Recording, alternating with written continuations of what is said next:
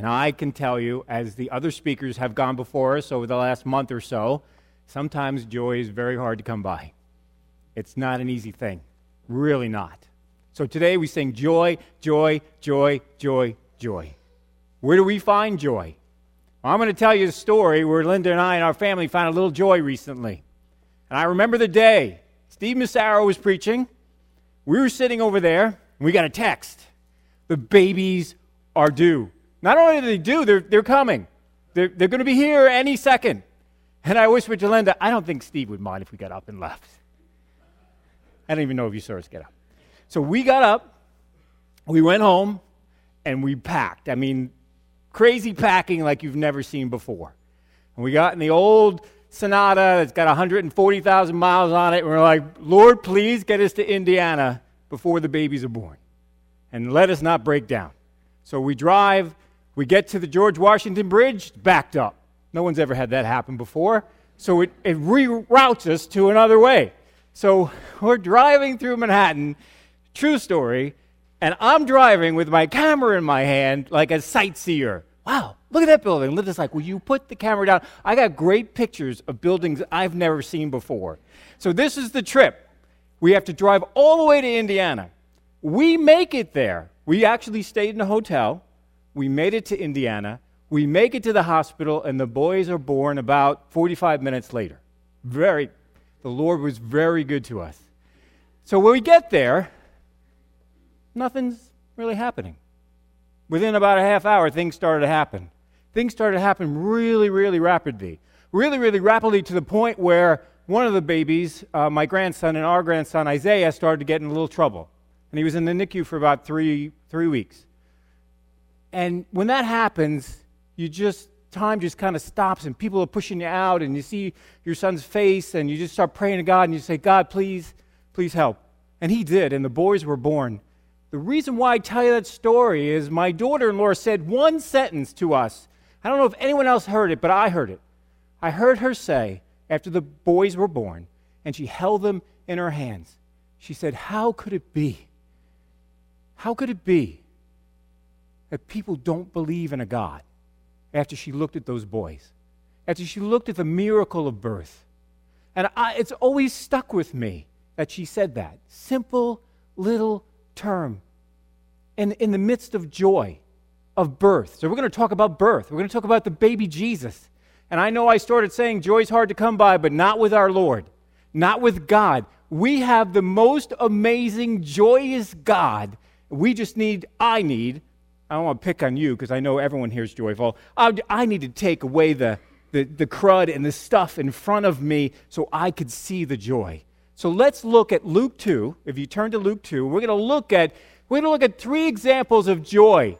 The joy of the angels, the joy of the shepherds, and the joy of Mary. And we're going to start out in the beginning kind of setting it up. Luke is an amazing writer. Luke writes in such a, a great way, clear and concise, and he puts it plainly. But I was talking to my daughter Tricia, and she was in the kitchen, and she said, You know, sometimes you read scripture and you say, Okay, like let, let's read the first part Luke 2. In those days, a decree went out from Caesar Augustus that all the world should be registered. This was the first registration that Quirinius was governor of Syria, and all went to be registered, each to his own town. And Joseph also went up from Galilee, from the town of Nazareth, to Judea, to the city of David, which is called Bethlehem, because he was of the house and the lineage of David, to be registered with Mary, his betrothed, who was with child. And while they were there, the time came for her to give birth. And she gave birth to her firstborn son and wrapped him in swaddling clothes and laid him in a manger because there was no room for them in the inn. Okay, there's a guy named Joseph, there's a lady named Mary, she's pregnant, they had to go be registered. What, I mean, if you just read that and you just looked at it, you'd be like, okay. And as my daughter Trisha's point is, is that unless you actually look at the scripture and ask God to show you what's there, you may not see it and you may miss it. So look at the let's look at the amazing joy that's here. Let's look at the joy that's it, it's in God. So God actually orchestrated this. I don't know if you feel this way, but I feel like sometimes God is not in control. It could be anything but nothing but the truth. Jesus, let me back up. God is in control. He's in control of my life, whether I feel like it or not. He is in control of your life, whether you feel like it or not. Mary and Joseph, we drove to Indiana. We had a nice car. They had some kind of donkey, I think, and they had to go 80 miles. I can't imagine. I would think they were great people, but I can't imagine Mary and Joseph not at least bickering at each other. A little bickering. All the way to Bethlehem. See, Mary's trying to get away from all the people staring at her saying, She's trying to get away from everybody bickering and gossiping over her. She don't want to get on a donkey and go 90 miles. Who would want to do that? But she's going to go with her husband, who had to go, and he had to be registered. That's a fancy way, not even a fancy way. The, uh, Caesar Augustus wants some money. He's going to tax them. They're going to be taxed, and they got to go to their hometown. And Joseph happens to be from the lineage of David in the town of Bethlehem. When you first read that, you're like, okay, big deal. Listen to this Micah 5 2. But you, O Bethlehem, Ephratah, who, who are too little, I love that. You are too little to be among the clans of Judah.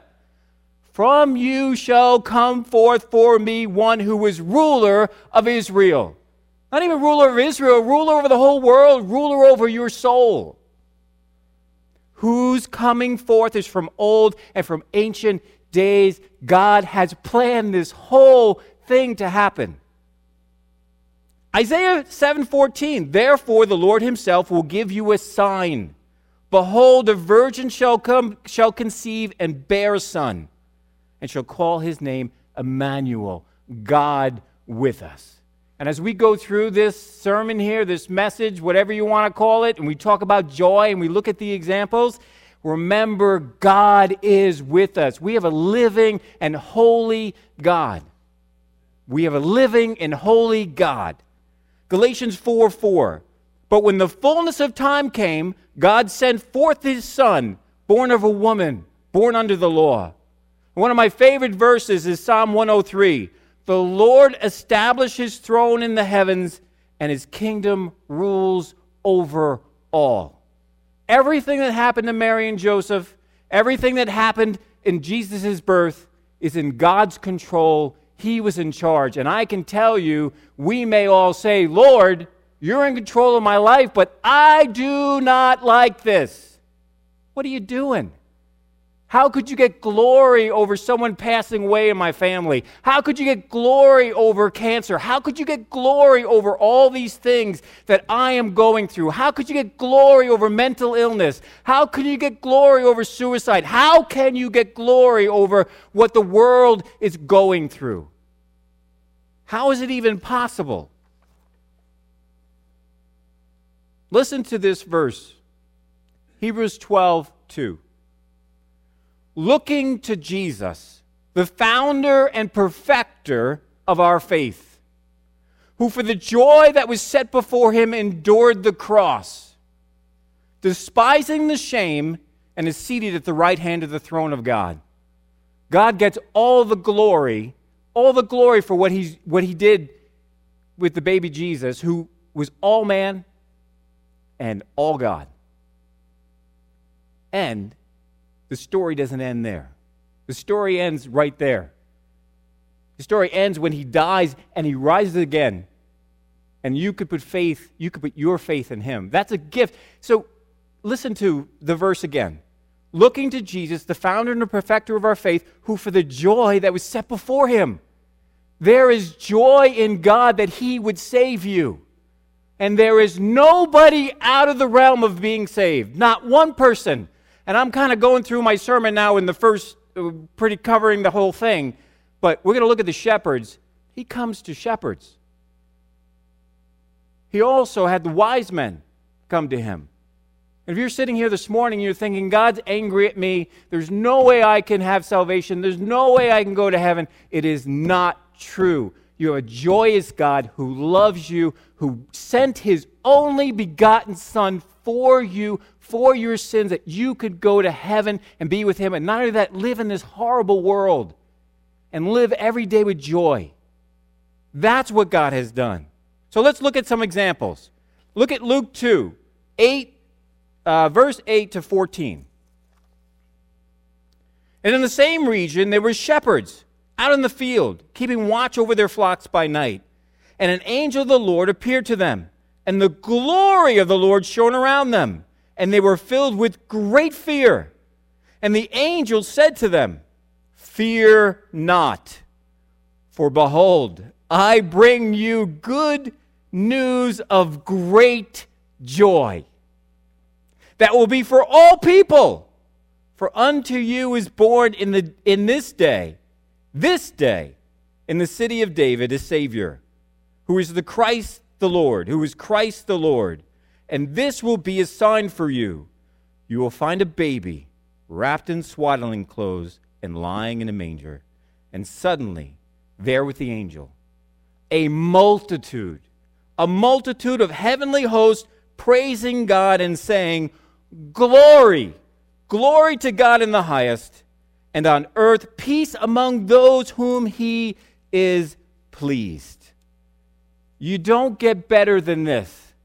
You don't get, this is a miracle. There are shepherds in the field and there are angels. The joy of the angels, they are glorifying God. They actually are proclaiming the good news. They are sharing the gospel right there with the shepherds not even knowing what's going to happen. One of the things I saw in that passage, I don't know if you see it, it says, Fear not. I am a fearful, fearful, fearful person.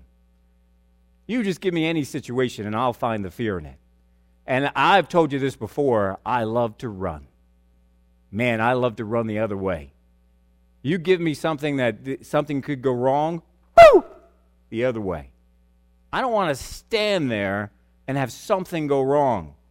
Fear not. A couple of reasons why the angels are fearful. The glory of the Lord is shone around them. Every single one of us, I'm going to ruin my mic now, but every one of us would be like this on our face. There's no way that you wouldn't be on your face the glory of the Lord shone around them. The other reason is they are sinners. Sinners. Look, Mary was a sinner. Joseph was a sinner. Anna was a sinner. Simeon was a sinner. Harrigan's a sinner. We're all sinners. We fall short of the glory of God. There's no way you're not flat on your face. Fear not. Over 300 times, fear not in the Bible. Over 800, the word is used in the Bible. There's a reason for it. You can't go near God, you can't have anything to do with God at all unless He allows it. And He says, Fear not. But because they're sinners, that's one of the main reasons. But isn't it great? Isn't it joyful that your God would come to you and that He would come to me? That's great joy. I could just forget about all my, my notes here. We could end the sermon and I can go home. You can go home. One of the other things yesterday, my wife, in her wisdom, said, you know, when we, when we uh, clean the clothes, uh, the clothes are not really getting dry. I'm like, that's all right. Who needs dry clothes? You don't need dry clothes. That's actually what I was thinking. I, I could walk around with wet clothes. Why not? You can walk around with wet clothes. Um, and I'm like, I know what this means. It means I got to do something. I don't want to do anything. I don't want to fix something. I don't. So Linda went out with Emma, and I said, "All right, I'll get the ladder out." You don't understand me and ladders, but don't don't even. So I'm outside thinking the neighbors are laughing because I have this wooden ladder up against the house, and it's going like this, and I'm like this. So the dryer's not drying. Our vent hose is two stories up. and it's out the side of the house. So I happen to notice looking up that there's sticks sticking out of the vent hose. I'm like, okay, a couple of sticks. So I get up there. I'm on the ladder. I'm on the ladder doing this with a hanger. And I then I pull like this, and a bird's nest like this big with eggs and everything all over my face. I'm like, I'm gonna die. I'm gonna die.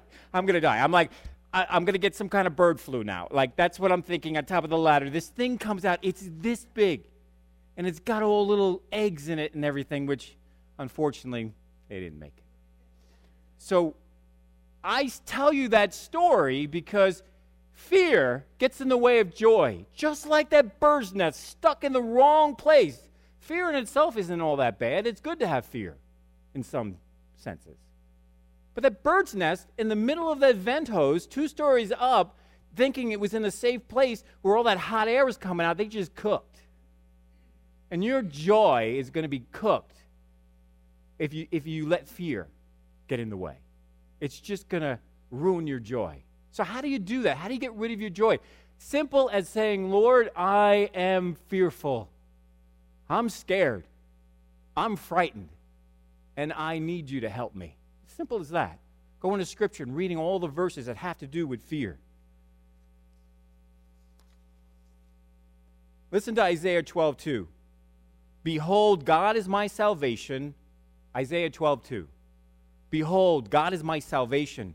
I will trust and I will not be afraid. Let me read that again. Isaiah 12, 2. Behold, God is my salvation. I will trust and will not be afraid. For the Lord God is my strength. For the Lord God is my strength and my song, and he has become my salvation. You walk with that verse every day, and you will have joy. You will have great joy. The Lord God is my strength and has become my salvation. The good news of great joy, they say, and I already said this, they are preaching the gospel, literally meaning they're preaching the gospel to the shepherds. Luke 15 10. Now this, I already told you God is joyful. Listen to this verse. So, just so, Luke 15 10. Just so, I tell you, there is joy before the angels of God over one sinner who repents. God is joyful about your soul being saved by faith in his Son. He is so joyful. A Savior. And I've said this already. Every person staring at me right now and who will be listening to me needs a Savior. I need a Savior. We all need a Savior and he was Christ the Lord. And I love this. He said, This will be a sign for you. He they te- the angels tell the shepherds, This will be a sign for you. And I thought immediately of Emma with the scavenger hunt she does at Awana. It's like, okay, here's the stuff. You guys run around the church. Yes, we have the kids run around the church. Run around the church and you find this stuff. And they get so excited. And they said, You will find a baby wrapped in swaddling clothes, laying in a manger. If the angels didn't tell that to the shepherds, they never, ever would have found him. Never. Who's looking for a Savior who's a baby? Who's laying in a manger, which was really a feeding trough? It's disgusting.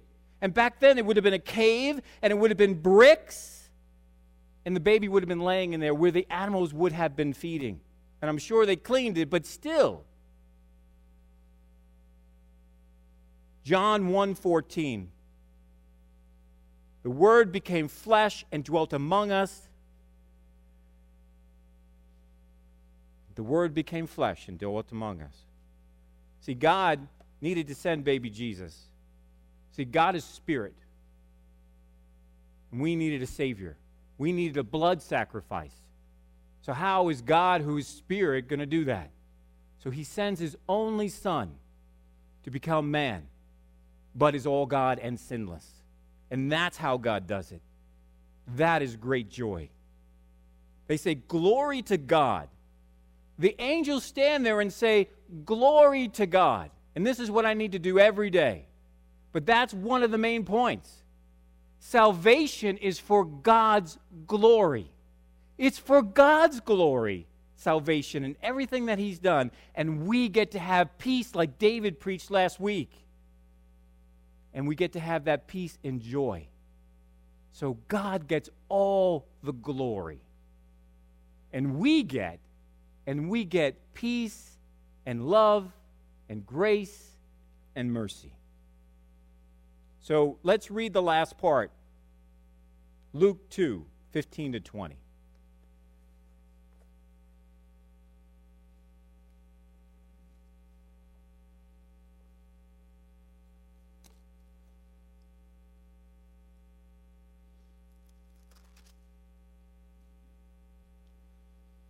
When the angels went, out, went away from them into heaven, the shepherds said to one another, Let us go over to Bethlehem and see this thing that has happened, which the Lord has made known to us.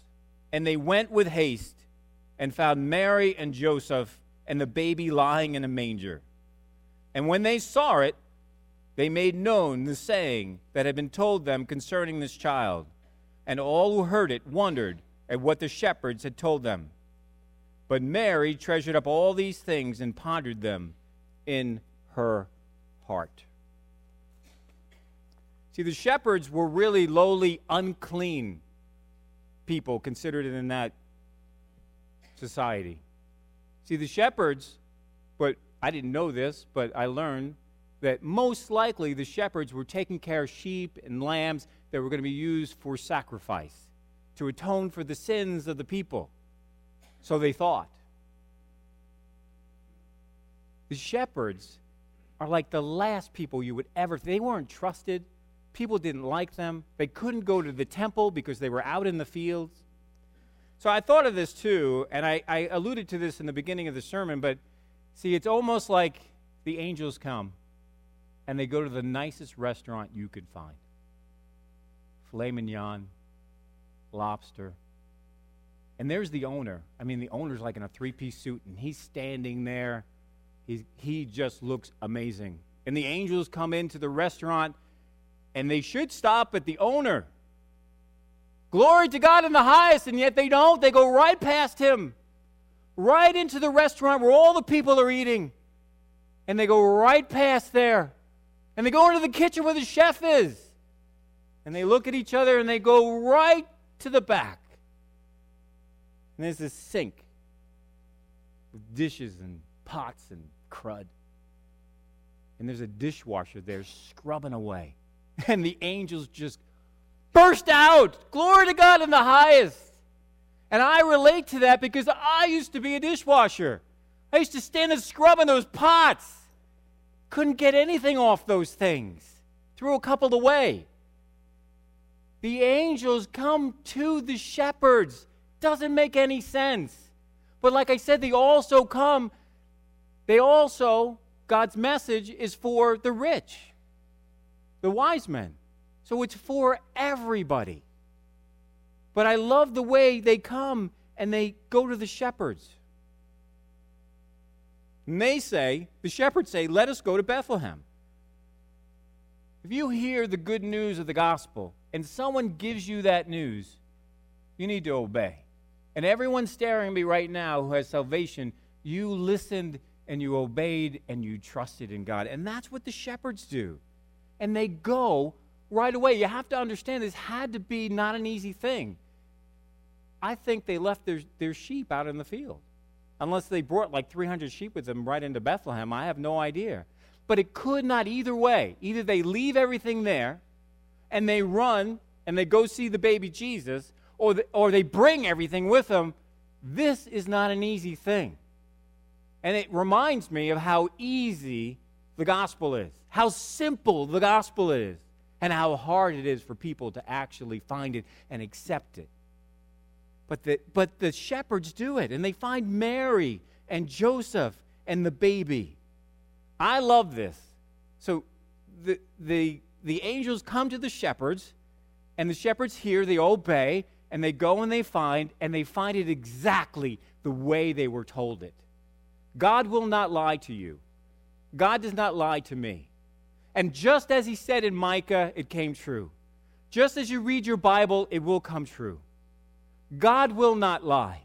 They go back, and in the message, if you read that version, it says they let loose. If I had any dancing moves in me, I would show you, and I would let loose because they let loose. They went back and they let loose, and they it, it, was like now they were the angels. They went back to their work. They didn't go somewhere else. And if God calls you somewhere else, go. But God is calling each of us to go back to our homes, back to our works, back to our employment, and share the joy and let loose if you can do that. I may not be able to do that in the bank, but I could do it, and I'll share with you later, I can do it in some ways. God is asking broken people, and trust me, you're all broken, and so am I, who have been made whole by believing in the joyful news of the gospel to joyfully share with others and see Him do miracles. It is a miracle that I am standing here with you today. It is a miracle that I'm preaching the gospel of Jesus Christ to you today. I know that from my toes to the top of my bald head. It is a miracle. It is. And your salvation is no different. That has to be joy. Has to be. The joy of Mary. Now, this is sweet. This is the last part. This is really, really sweet. One sentence, I think, says she treasured up all these things in her heart. It's simple, it's short, and it's so profound. Her faith is so strong. It's like if Steve, sorry to pick on you all day, but if you stood up and I try to go over to Steve Massaro and wrestle him to the ground, it's not happening. I'm not getting Steve to the ground. You're not moving Mary's faith. You're not moving it. You're not. She was treasuring all the angels said, all they said about God's glory, everything the shepherds said, that Jesus would be the Savior of the world. Now, do you know that song, Mary, Do You Know? Now, I'm not, I was going to take my phone out and try to get online and look it up, but I'm not going to do that because it's not going to work. Um, Mary, do you know? And Linda and I talked about this. Yes, she knew. Mary knew deep within her heart do you know? And do I know? That Jesus is the Savior of the world. We uh, did Awana this week, and um, so cool. I just love kids. And I'm glad that God has allowed me to stay a child and to understand what it's like to be a kid. Because I, I feel like a kid all the time, but it's neat when you, when you have kids and you read the gospel story to them. So we read Luke 2 to the kids in Awana. And we read it to them, and then, you know, we got to the part uh, where Jesus came as a Savior. So I don't remember exactly what I said, but I think I said something like, if you don't believe in Jesus, you're going to hell. You're going to hell. It kind of strong for like six year old kid sitting in front of me, but I did it anyway. And um, said, You're going to hell. If you believe in Jesus, you're going to heaven. She didn't miss a beat. With amazing joy, she said, I'm, I believe in Jesus. I'm going to heaven. Come on. I'm like, that is joy. Little six year old girl knows that she has Jesus in her heart and she could live her life here in Christ and then go to heaven. Do you know that? That was so cool. That was awesome. In conclusion, I'll share with you some examples. I sit in a bank. It's really an interesting spot. I always say, God, why, why, why do you have me here? I don't belong here. That's such a lie. That is such a lie. And if you feel that way at work, it's a lie. Because I am there as his child with salvation, him, the Holy Spirit in me. I need to be there. And as I sit at my desk, and I, you know, I, I can go on for 150 examples, but just a few of the examples that come across my desk. a, a young woman whose husband was just diagnosed with late stage throat cancer. She has two little kids. One woman sat two desks over and she was she shared and people knew that she was an alcoholic and she was dying of liver cancer and she was sitting on her side. She couldn't sit straight at all. Two weeks later she was gone. We have people sit at my desk and they sit one sits here one sits there and they hate each other. Because in the middle of this what they think is a treasure what they think is a treasure that the bible says it just will go away one day and they hate each other I see all these things. And one last example that I'll give you that really was very difficult was, and you may have seen it in the paper, you may have heard about it, but a couple of weeks ago in one of the school districts, um, a young girl's mother committed suicide. She just took, took her life. And one of the reasons why I'll even share that with you is because my uh, employee who was sitting next to me knew them. And she sat there and she was like, you know, I, I don't understand. And you could see she was really struggling with it. So as she struggled with it, she said, But I did go to the Mass. And I did listen to the priest. And the priest said, Let us all pray. Let us all pray for her soul. And as she's saying that, and I'm listening to her, and she kind of just looked at me. And I will tell you, it was like the clock stopped on the wall, time stopped, the phone didn't ring, no one came to my desk, and we just were looking at each other. And I said, I could never tell you if someone's soul is going to heaven or hell. I don't have that ability. But I could tell you how you could know you can go to heaven and you can have faith with Jesus. And I simply just told her what we tell everyone who asks us that God loves her, that she's a sinner, and that Jesus died for her and he rose again on the third day for her. And if she would accept that, I tell you, all of a sudden the phone rang people started moving, and it was this weirdest thing. I didn't do anything miraculous. I don't even know if she heard me. I pray she did. But that's what God is asking us to do. When, when God gives us those opportunities, that we would joyfully tell them simply the gospel message and then pray for them that they would accept it. So as we go into this holiday season, I would just say to you, when we have company over for the holidays, I get really weird. Like, I had told Linda, we got to clean all the rugs. We got to clean all the rugs. The rugs got to be clean. She's like, Mark, if you clean the rugs, we will have the worst Christmas and Thanksgiving ever. I'm like, why? She goes, you'll be behind them, cleaning up and scrubbing the floor and saying, you, you spilled on the floor. She's right. I vacuum but I didn't, I didn't clean, I didn't have someone come in and clean the rugs. And it was the best Thanksgiving ever because every time someone spilled on the rug, I was like, good job. Thank you, Linda. You're going to have people over your house. It's Christmas time. You're going to have company. You're a sinner, they're a sinner. You're going to have conflict. Maybe you won't maybe you guys are perfect and it's going to be like the best Christmas ever and everyone's going to love and hug, uh, hug each other. I don't know. But what I'm saying is, if we would take what the angels said, if we'll take what the shepherds did and what Mary did, believing and treasuring, and I'm going to try to do this as well, and I know I'm going to fail, but I'm going to try. I would leave that with you that this Christmas time must be as joyful as we can sharing the good news of the gospel with the people that God has put in front of us.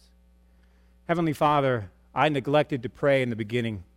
I'm sorry about that, but I know you're a forgiving God and you love you love us. So I'm going to pray now. I'm going to pray that you would help each and every one of us to be joyful in Jesus Christ to live through the Holy Spirit to spread the joy, just like the angels did, just like the shepherds did, and just like Mary did. Help us, O Lord, this day. In Jesus' precious holy name, amen.